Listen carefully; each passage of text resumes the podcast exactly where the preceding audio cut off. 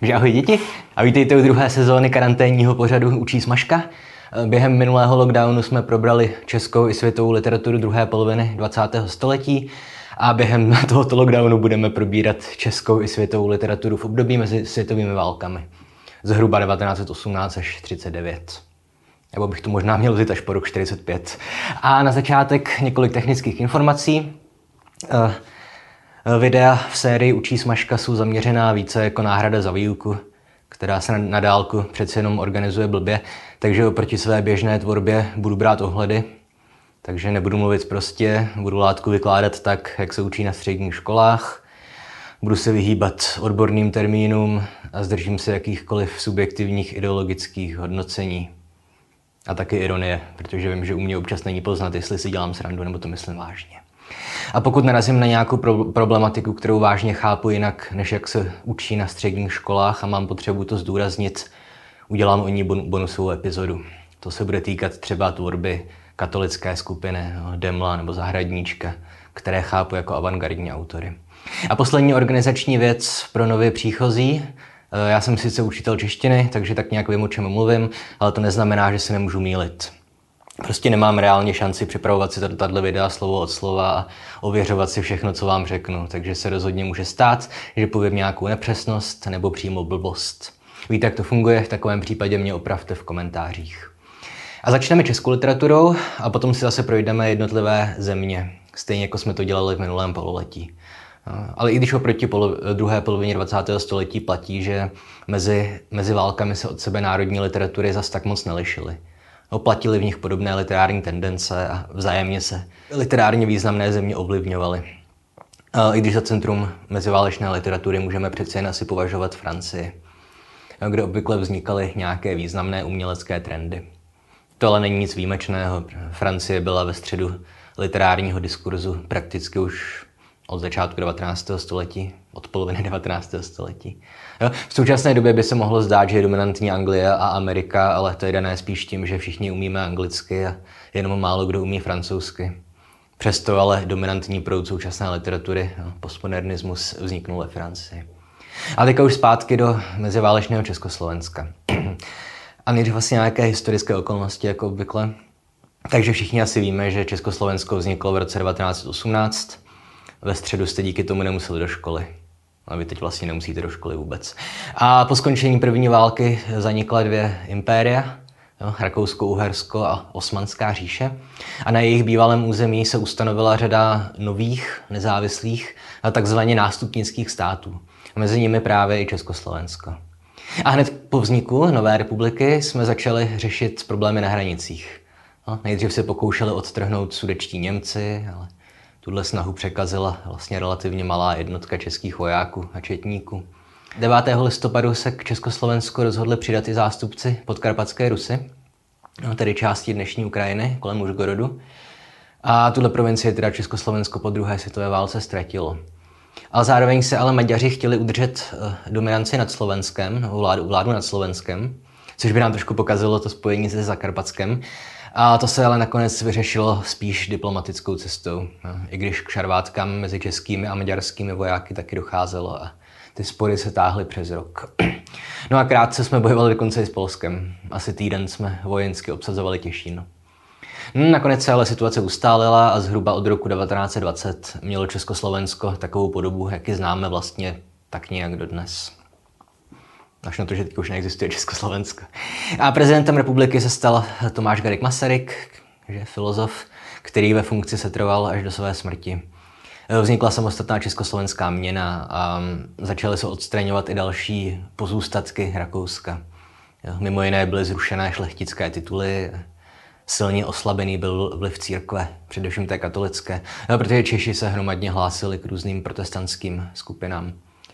A dodnes je celkem ožehavým tématem fakt, že skupinka lidí strahla Mariánský sloup na staroměstském náměstí.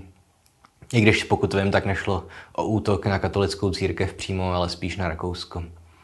Ostatní organizátor té akce byl jistý Franta Zauer, byl v první řadě anarchista a bohem, který se liboval v chaosu, takže jeho záměry nebyly zas tak ideologické, jak se možná v té napjaté situaci roku 1918 zdálo.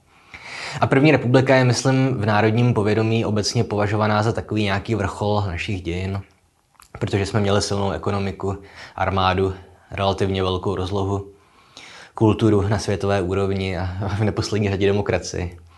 A to je všechno pravda. Jo? Na, na druhou stranu především současný kulturní průmysl tíhne k tomu první republiku idealizovat, No, protože jako protiváha k těm zmíněným pozitivům platilo taky to, že jsme měli spoustu celkem vážných problémů. V první řadě pokračovaly spory se sudeckými Němci, které se vlastně táhly staletí a vyřešily se definitivně až po druhé světové válce násilným odsunem Němců. A kromě toho jsme za první republiky neměli stabilní vládu. Za těch 20 let se vystřídalo 19, slovy 19 vlád a nějakých 10 předsedů vlády. Dále byl problém s tím, že byly ohromné rozdíly mezi vyspělostí jednotlivých částí Československa. Protože Čechy byly zdaleka nejvlivnější a měly nejsilnější ekonomiku, školství i infrastrukturu. Slovensko na tom bylo mnohem hůř. Až za první republiky vznikla první slovenská univerzita, Národní divadlo či pravidla spisovné slovenštiny. A obecně ty, to napětí mezi Čechy a Slováky taky panovalo vlastně od roku 1918 až do rozdělení v roce 1993. To je opět komplikované téma. No a podkarpatská Rus byla extrémně zaostala, v podstatě zaseknutá někde v 18. století. A tohle vždycky ukazuju na příkladu eh, Olbrachtova Nikola Šuhaje Loupežníka. No, to je kniha, která sice odehrává už na začátku první republiky, ale přitom víceméně v pohádkovém prostředí. No, úplně tam nejsou žádné technologie, nic. A další velký problém Československa byla cenzura. No, tuším, že to se dneska moc neví, ale cenzura za první republiky byla, myslím, snad i srovnatelná s cenzurou v Rakouskou-Hersku. Cenzurovaly se novinové články, především komunistů a nacionalistů. Já jsem před lety několikrát nahlédl do dokumentů z té doby a standard byl, myslím, takový, že se zakázalo vydání zhruba 20 článků každý den.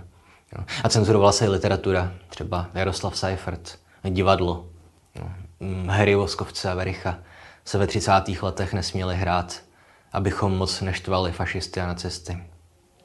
Tak jako tak, jen chci říct, že první republika můžeme spekulovat o tom, jestli to bylo jako nejúspěšnější období v našich dějinách, ale zároveň to nebyly jenom hezké šaty, elegance a četinské humoresky, ale taky to byl místy pořádný chaos. No a pokud jde o situaci v literatuře, tak podle mého subjektivního názoru, ale poučeného, byla česká literatura mezi válkami jako na svém historickém vrcholu. No to bylo dané v první řadě tím, že v 19. století jsme si de facto znovu učili vytvářet národní literaturu a a ve druhé polovině 20. století zase byl problém s tou roztříštěností literatury, jo, na exil, samizdat a oficiální tvorbu. No a za první republiky pak také existovalo několik významných organizovaných literárních skupin. Jo. A ty spolu neustále vedli dialog. Jo. Někdy spolupracovali, někdy soupeřili. A tohle všechno, myslím, hodně pomáhalo rozvoji literatury. Dobře znáte to, myslím třeba že ze sportu. Když hrajete proti silnějšímu soupeři, tak se obvykle vytáhnete k lepšímu výkonu. No a jak tedy tehdy byla literární scéna rozdělená? Vezmeme to samozřejmě hrozně zjednodušeně, ale Ono literatura první republiky se relativně dobře učí. Že básníci se združovali do těch zmíněných skupin, do kterých si je pak dneska můžeme řadit i v učebnicích nebo ve videích na YouTube. A tyhle skupiny můžeme rozčlenit v podstatě na základě jejich ideologických, politických, ale samozřejmě i básnických východisek nebo estetických východisek. Protože pokud necháme stranu autory, kteří ještě žili, ale jejich vrcholná tvorba náleží do 19. století nebo do období české moderny z přelomu století, tak můžeme veškerou meziválečnou literaturu rozdělit na čtyři velké skupiny. Z nichž každá měla i svého hlavního teoretika, jo, který se pokoušel psát o tom, jak mají jeho kamarádi psát. Takže my máme i pěkně jakoby schrnuté ty, ty premisy, ta východiska těchto skupin literárních. No a v první řadě to byla samozřejmě avantgarda, no, která ideologicky vycházela z marxismu. Eh, časově měla tři, tři fáze. No, proletářské umění, poetismus a surrealismus. A jejím předním teoretikem byl Karel Teige. A ze spisovatelů sem náleží že nejznámější jména české poezie. Jaroslav Seifert, Vítězslav Nezval, František Halas, Kostya Bíbl, z divadla Voskovec a Verich. A ústřední ideologickou premisou avantgardy bylo to, že měla sloužit jako umělecký předvoj. Avantgarda znamená předvoj. Nějaká nadstavba komunismu. To měla připravovat cestu jeho nástupu. No a na básnické, estetické úrovni pak chtěli těla autoři zobrazovat motivy z běžného života pracujících lidí. A používali takzvanou multimedialitu. Snažili se v rámci svých děl spojovat různé druhy umění. Divadlo, literaturu, tanec, pantomimu, ale i typografii. Na tu byl odborník zmíněný teoretik Karel Teige. A avantgarda taky tvrdila, že úplně zavrhuje tradici. Že starý svět skončil s první světovou válkou a že začínají úplně od začátku a nechtějí se nechat ovlivňovat žádnými staršími autory. Ale to byla zase spíš jako nějaká póza. Dobře, ve skutečnosti samozřejmě tradici modernismu nezavrhli, ale naopak ji převzali a rozvinuli. Já pořád dokola říkám, že avantgarda není odpověď na modernu, jak se oni sami prezentovali, ale naopak její vyvrcholení. No. A hlavní konkurencí avantgardy pak byla takzvaná literární skupina. Nevím, že co se, no to se dobře pamatuje, ale je to zvláštní název, protože všechno to byly literární skupiny. Tohle je literární skupina s velkým L. A její teoretik se jmenoval František Gietz. No, Getz, teda vyslovil blbý ten umlaut. Eh, sídleli především v Brně a z těch čtyř velkých meziválečných skupin byly asi jako nejslabší objektivně. Hm, politicky oscilovali mezi marxismem a sociální demokracií, spíš byli blíž té sociální demokracii. A byly to taky převážně mladí autoři, s výjimkou toho Goethe, toho teoretika, ale neměli nějak ustálené cíle ani poetiku. Částečně navazovali na unanimismus, což je francouzská idea o zbratření lidí, o jednotě duší, a částečně na expresionismus. A z významnějších autorů sem náleželi třeba Lev Blatný, Čestmír Jeřábek, Zdeněk Kalista, Svatopluk Kadlec, známý spíš jako Svata Kadlec. A to jsou samozřejmě výborní tvůrci, ale přeci jen ve srovnání s Halasem nebo Seifertem předpokládám, že vám ta jména dnes už zase tak toho moc neřeknou. No a taky na úrovni těch literárních diskuzí tahali vždycky za kratší konec. Protože teoretik avantgardy Karel Teige byl jako regulární genius a skvělý řečník nebo rétor. Zatímco František Goetz byl tak trochu fackovací panák těch ostatních teoretiků. On měl sice vzdělání, ale jeho názory působily ve srovnání s ostatními autory neuceleně a nedomyšleně. Zpětně bych řekl, že hlavní význam literární skupiny spočíval v tom, že nutila ostatní umělecké skupiny k dialogu. A tím přispívala rozvoji té kulturní scény. Že nutila ty ostatní skupiny, aby si ujasňovaly své názory v té polemice s literární skupinou. Ale řekl bych, že jediný skutečně významný počin, který nám tu po ní zbyl, je legendární časopis Host. No a třetí zásadní skupinu představovali takzvaní katolicky orientovaní autoři. A ten název je problematický, protože oni sami se tak odmítali označovat, ale to vysvětlím až v epizodě věnované přímo jim. No jejich ideologický vůdce se jmenoval Bedřich Fučík, neplést s William Fučíkem. A Fučík nebyl spisovatel, ale přesto to byla jedna z nejvlivnějších osobností meziválečné české literatury. Hm. Jednak provozoval dva významné časopisy, Tvar a Listy pro umění a kritiku. A jednak to byl ředitel obřího nakladatelství Melantrich. Jo, takže v podstatě z pozice podnikatele určoval literární trendy. Rozhodoval o tom, která díla budou vydaná, v jakých nákladech. Rozděloval granty, dotace a literární ocenění, často spojená že jo, s finanční odměnou. A podle mě je Fučík nejvíce opomíjená osobnost dějin české literatury. Jo, jestli ho najdete v nějaké učebnici, tak mi pošlete fotku a dostanete cenu. A to je samozřejmě dané tím, že jo, tou jeho, jeho rolí té nějaké šedé eminence. Jo. Někoho, kdo sedí za trůnem a tahá za nitky, ale sám se zas tak moc neprojevuje. No a do, do katolické skupiny ze spisovatelů patří opět několik nejzásadnějších men dějin české literatury. Ze starších autorů Jakub Deml, Jaroslav Durich, z mladších Jan Zahradníček nebo Jan Čep. A tihle jsou, myslím, trošku méně známí, než třeba nezvala se Seifertem, ale nebyl Volkrem, ale je to, myslím, hlavně proto, že se o nich za komunistů nesmělo učit. No. Takže částečně ustoupili z národního povědomí. Ale opět si myslím, že už se to zlepšuje, tato situace. Že už jsou zpátky v učebnicích a učí se o nich. No a za, zmí, za zmínku stojí i to, že z těch čtyř ústředních skupin byli katolíci a marxisti vlastně nejbližší spojenci. No, samozřejmě na sebe občas útočili, ale ve výsledku to byli kamarádi, které toho mnohem víc spojovalo, než rozdělovalo. No a poslední významná skupina byla demokratická. ideologicky. Jo, jako jediní, z těchto tří, čtyř skupin uznávali Tomáše Garika Masaryka a ideologicky byli nejméně vyhranění. Jo, zastávali především pragmatismus a takovou nějakou formu neoliberalismu a měšťácké filozofie. A to též platí pro většinu jejich tvorby. Jo? Není nějak ideologicky ani básnicky vyhraněná. S výjimkou nějakých antifašistických nádechů, především ve 30. letech samozřejmě. Jo? Je to vlastně takový realismus okořeněný o filozofické prvky noetického skepticismu, to znamená nedůvěry v poznání nějaké nespochybnitelné pravdy. A dále prvky pragmatismu, to víte, co znamená humanismu. Případně nějaká utopická nebo antiutopická témata se objevují. Tohle všechno zase vysvětlím podrobněji v samostatném dílu. A na rozdíl od avantgardy se věnovali především proze.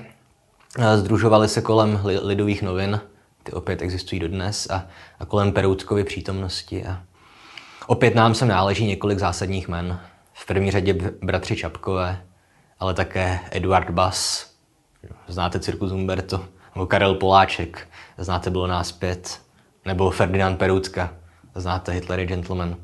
Jo, a, ale Peroutka měl spíš roli tiskového mluvčího téhle skupiny. A zajímavé je, že tuhle skupinu ty tři zbývající skupiny úplně nesnášely a viděli v ní společného nepřítele.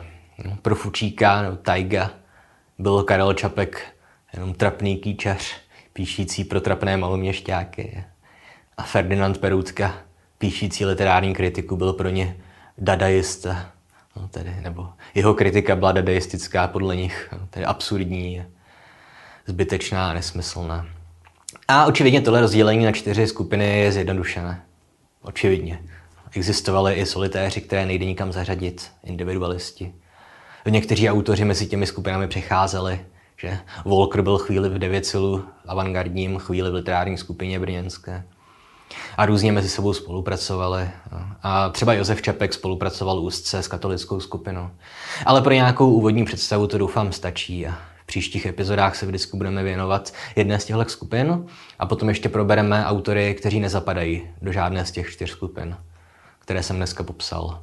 Takže psychologickou prózu, legionářskou literaturu, ruralismus a tak podobně. A to je pro dnešek všechno, na viděnou příště.